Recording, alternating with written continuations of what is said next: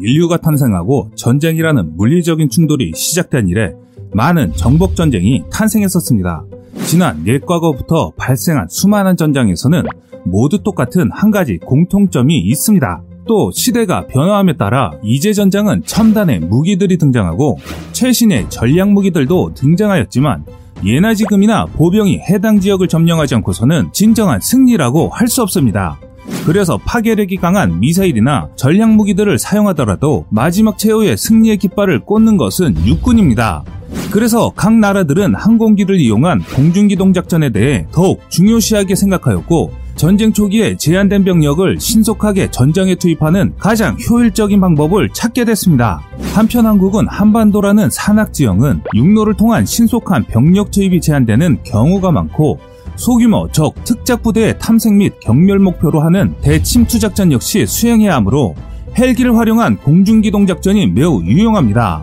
그래서 이런 전장의 변화를 예감한 한국 육군은 기계와 보병사단 개편과 함께 신속한 종심 기동을 추구하는 헬기 전력과 적진을 돌파할 기갑 전력을 조합하여 입체 기동 사단을 창설할 예정이고 이는 한때 한국형 공정사단이라 알려지기도 했었는데요. 하지만 최종적인 명칭은 신속 대응사단으로 진행되고 있습니다.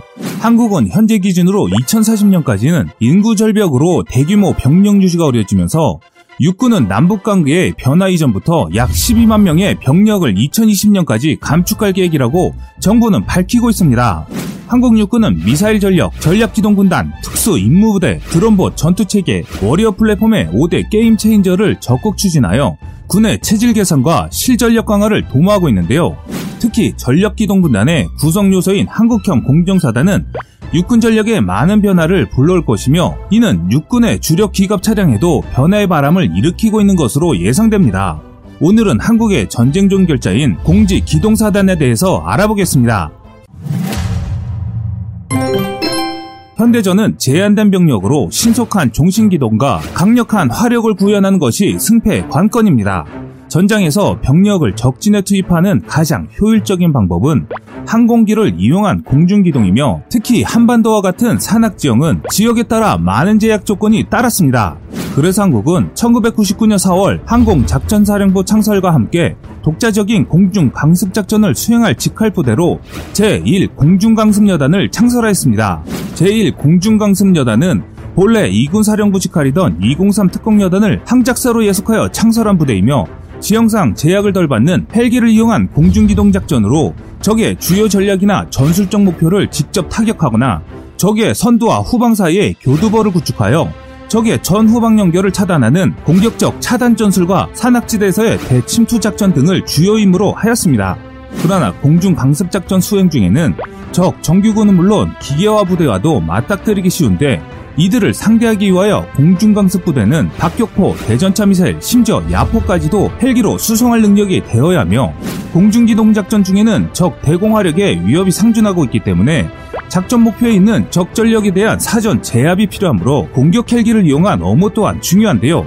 이 때문에 대표적인 공중강습부대인 미육군 101 공수사단은 헬기 보유 대수만 무려 400여 대이며 이 중 기동 헬기가 200대 이상이고 최강의 공격 헬기인 AH-64 아파치도 70여 대를 보유하고 있습니다. 미 육군 101 공수사단의 헬기 화력만 놓고 따지고 보면 한국 육군 전체의 헬기 전력보다 월등히 앞서고 있는 상황입니다. 천조국이라는 말이 달리 생기지 않았구나 하는 생각을 합니다. 한편 군 당국이 나름 야심차게 준비했던 최초의 공중강습 여단 프로젝트는 기동 헬기와 공격 헬기 전력 모두 절대적으로 부족한 우리 군의 현실 때문에 결국 접게 되었는데요. 이후 한국은 헬기를 이용한 공중기동 작전을 원활하게 수행하기 위하여 2013년부터 한국형 기동헬기 KHP 전력화에 착수하여 KUH-1 수리온 기동헬기 부대 편성 중에 있습니다. 수리온은 한반도 전역에서의 공중기동작전 수행을 전제하여 분당 150m의 속도의 수직 상승과 백두산 높이인 2700m 고도에서 호버링이 가능하도록 설계되었으며 명실상부한 육군의 주력 기동 헬기로 발돋움 중입니다. 현재는 5차 양산을 목표로 130여 대를 추가할 계획을 수립하고 있습니다. 현재까지 알려진 바로는 한국형 공지기동사단은 헬기를 주력으로 하는 공중기동부대와 경량화된 기갑 차량을 주력으로 하는 기계화 보병부대, 공격 헬기 부대와 특공부대 등으로 편제될 예정입니다. 현대전장은 예전처럼 물량만으로 승리를 장담할 수 없고 또 예전처럼 소수의 인원만으로도 작전을 성공시키기가 어려워졌습니다. 이는 점점 각 나라의 군사장비 체계가 상향 평준화되기 때문인데요.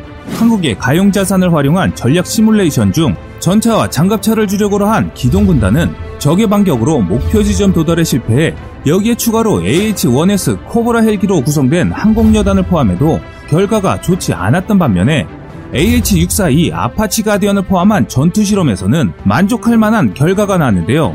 AH-64E의 도입과 한국형 공지기동 사단 계획은 여러 면에서 변화의 바람을 불러일으켰으며 이는 한국의 기갑 차량 전력 측면에서 새로운 무기 도입에 대한 변화들을 예고했습니다. 현재 한국형 공중수송 전투 차량의 좋은 롤모델인 독일의 비젤 다목적 장갑차는 대형 수송 헬기로 공중 수송이 가능하여 장갑 전투 차량의 필요성이 크게 제기되고 있습니다.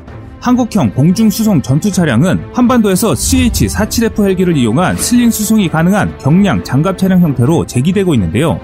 이뿐만 아니라 현재 한국은 대형 수송 헬기 사업을 진행하고 있는데요. 대형 수송 헬기의 CH-47F 헬기의 별명은 치누크라고 합니다. 미 육군에서의 본토 발음으로는 쉬누크라고 발음하기도 하는데요. 미 육군은 전통적인 헬리콥터 명칭을 아메리카 원주민 부족의 이름에서 따오기도 하는데요. AH-64 아파치, AH-56 샤이엔, UH-1 이로쿼이, 그리고 엎어진 RAH-66 코만치 등 과거 아메리카 원주민의 강인함을 상징한 기체라는 뜻입니다.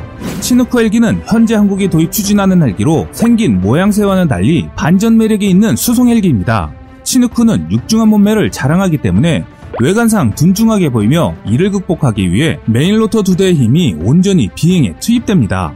힘이나 비행 능력은 단일 main rotor 탑재기보다 우수하고 연료 탑재량도 많아 항속거리도 길어서 도입 국가에서는 3군 플러스 해병대를 막론하고 중장비 수송용으로 애용하고 있는 대표적인 수송헬기입니다. 특히 베트남전에서는 그 특유의 탑재 능력을 10분 발휘하여 험지의 각종 물자는 물론 기존의 헬기로 수송이 곤란했던 야포까지 손쉽게 수송하여 그 능력을 입증하기도 했는데요.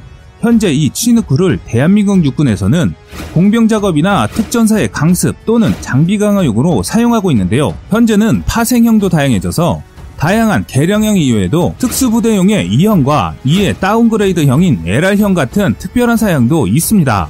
현재도 미국을 비롯한 다양한 나라에서 치누크를 운영하고 있으며 무기는 기본적으로 M60 7.62mm 다목적 기관총 D형을 거치해서 사용하며 사양에 따라 M2 minigun 등 다른 무기를 장착할 수 있습니다. 한편 한국은 그동안 국방과학연구소를 중심으로 한화디펜스 연구진들이 참여하여 한국형 공수전투 차량 개념 모델에 대해 2019년 후반까지 구상한 바 있습니다. 기본적인 한국형 공수전투 차량 개념 모델은 특성상 항공 수송을 위하여 길이 6m, 폭 2.6m, 높이 2.5m 정도 부피에 6톤 이하의 전투 중량, 승무원 2명 내지 부가 인원 최대 4명 정도의 경량급으로 7.62mm 기관총부터 20mm 기관포 등의 경무장을 갖추는 정도를 구상하고 있습니다. 차체는 단계별 모듈형 장갑을 적용한 차체에 기동력은 최고 속도 60에서 70km, 항속거리 약 400km의 수상도하 기능을 고려했는데요. 기본형 차량을 바탕으로 화력 지원용, 정찰용, 앰뷸런스 등의 계열 차량 운영 개념은 치누크 헬기의 두 대 적재나 한 대 sling 수송하는 계획입니다. sling 수송은 대형 헬기에 물건을 달고 이동하는 모습을 보셨을 텐데요. 헬기 밑에 줄로 매달아 수송하는 방식입니다. 한국이 추진 중인 공지기동사단은 기존 육군이 보유한 항공자산의 수송 능력을 충족하고 차량을 운용하는 전투부대의 임무 특성과 적 전술을 고려하여 성능 및 기능을 선별적으로 수용한 차량을 개발 목표를 갖고 있습니다. 4차 산업혁명과 인구절벽 시대에 직면해야 하는 현 시점에서 군 병력 감축은 불가피하며 육군 병력 12만 감축이 불과 몇 년 안에 현실로 다가올 예정인 시점에서 한정된 병력을 가지고 전투력을 극대화하기 위한 방안으로 육군 당국은 5대 game changer를 추진하고 있고 그중 전략기동 군단의 일부로 편제될 공지기동사단은 향후 육군 전력에 많은 변화를 가져올 것이며 AH-64E 아파치 가디언 헬기 추가 도입과 수리온 기동 헬기 130여 대 추가 도입 등 헬기 전력이 그 중심이 될 예정입니다. 한편 기존 기갑 전력의 축소가 불가피할 것으로 예정되며 K2 전차의 양산이 종료되면 차기 전체의 개발로 넘어가게 됩니다. 현재 연구 중인 한국형 공수전투 차량은 헬기를 이용한 공중수송과 그로 인한 한계점을 고려하여 미래 전장에 적합한 무기 체계로 예상하는데요. 현대로템은 헬기를 이용한 공중기동작전을 주로 수행하게 될 신속 대응사단이 운영하게 될 공수장갑차 차량으로 독일의 비젤2 장갑차를 내정하고 현재 연구를 진행 중입니다. 비젤은 1970년대 서덕군에서 개발되어 1984년 양산을 시작으로 지속적인 개량을 거쳐 육군의 지상상륙부대에 적합한 경장갑차입니다. 지금까지 세상의 모든 군사무기를 얘기하는 꺼리투브였습니다. 시청해주셔서 감사합니다. 구독과 좋아요, 알림 설정은 좋은 영상을 만드는데 많은 힘이 됩니다.